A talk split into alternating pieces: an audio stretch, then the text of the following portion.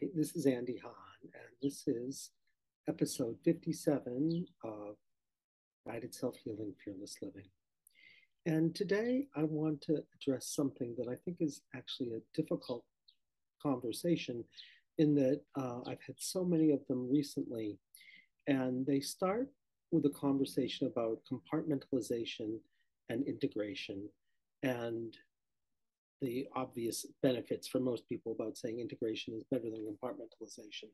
And I think what I want to say is that it depends on the context and it depends on how we're defining our terms. So let's think psychologically how we define these two terms. And really, what we're going to see is that what sounds like what they are isn't truly what they are at all.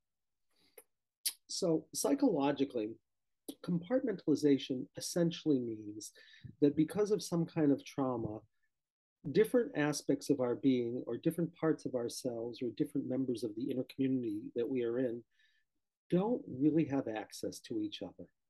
And it's like when one comes out, the other one isn't aware of it, they're not in relationship with each other.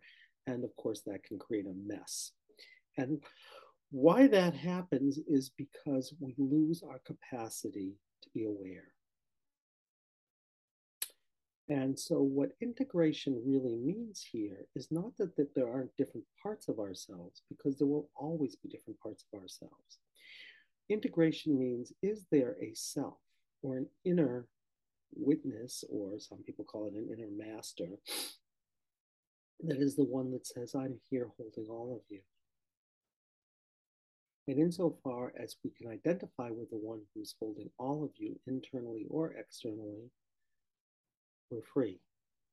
So when we don't realize what the meaning of compartmentalization and integration is, everything gets very confusing.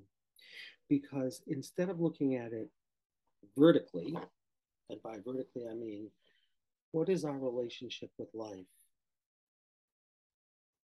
And what is our relationship, you could say, with the divine, or the big S self, which is the one that really is the one that truly holds every aspect of being. You don't look at it that way, but you look at it horizontally, everything collapses.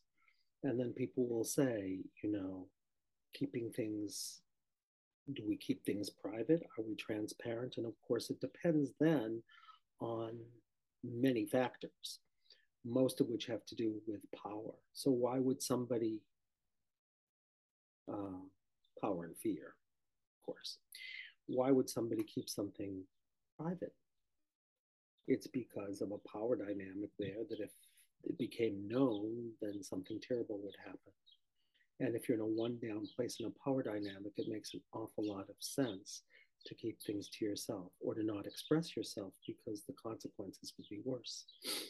So, in a power dynamic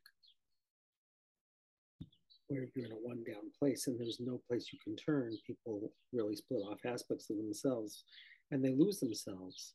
And in losing themselves, they can't be true to themselves. They can't really be who they are. And they can't learn even how to be who they are because it's too dangerous. And so what they do, of course, is they cover over who they truly are, and then they forget.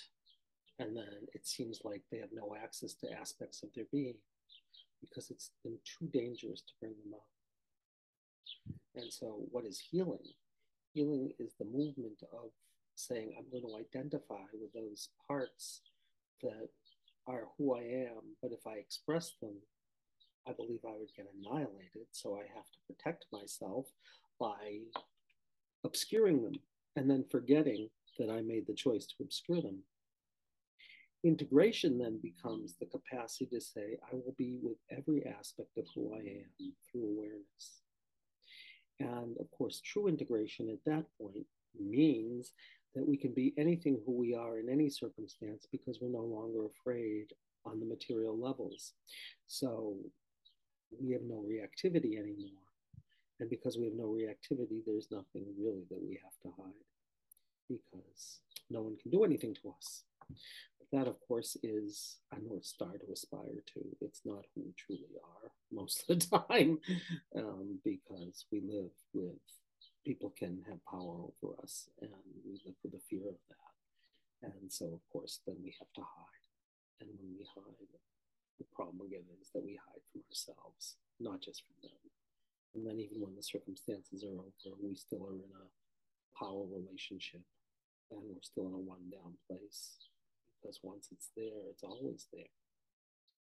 Until, of course, we come to a place of saying, Why am I doing these things?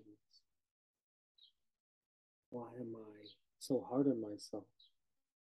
Why am I doing things that are destroying my life?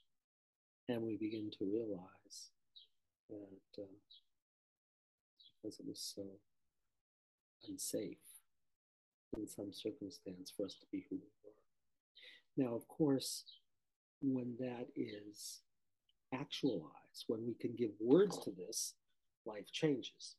So, um, if a 13 year old girl goes on a hunger strike because of a power dynamic, they call her bulimic or they call her sick or they say there's something wrong with her or they uh, down her.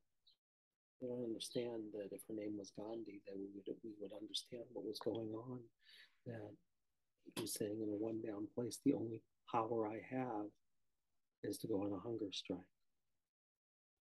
And that, of course, is the power people in a one down place have, is they can go on strike. But uh, when you truly have no power, when you're in a family, that can be a very dangerous road to hoe because most of us never find the level of maturity in a family to be able to say, I'm going on strike here because of things that are going on in this family that nobody is talking about. It was unsafe for me to be all of who I am. And then, of course, we become many. But that's not a problem intrinsically, except for the fact that we forget that we become the many. And so there is no one who is there who is bearing witness and holding all different aspects of who we are, all of whom are so wanting to express themselves. There's so much more to say about compartmentalization and integration, or the many and the one, or continuous and discontinuous, or the particular or the generalized, or those who focus on self and those who focus on everyone or other or autonomy and communion and all of these different dualities. But what I want to say about those dualities is each of them has their gifts and each of them has their challenges. And it all depends on the context. So, you know, if we're looking at autonomy and communion, sometimes it's holy to focus on the self and sometimes it's sort of like demonic, and sometimes it's holy to focus on the collective, and sometimes it's demonic. It all depends on the context and what life is calling for at any particular time. So when when these compartments versus when many and one are in horizontal relationship with each other, it's not that one is more evolved than the other. It's that each of them is called for in their particular time. And then it's a question of context, and it's a question of an evolution of which we're a part. But the one time it does make a difference is when we become whole in our capacity to say, I am the one who can be with everything but doesn't identify with anything. And that's what we call evolution.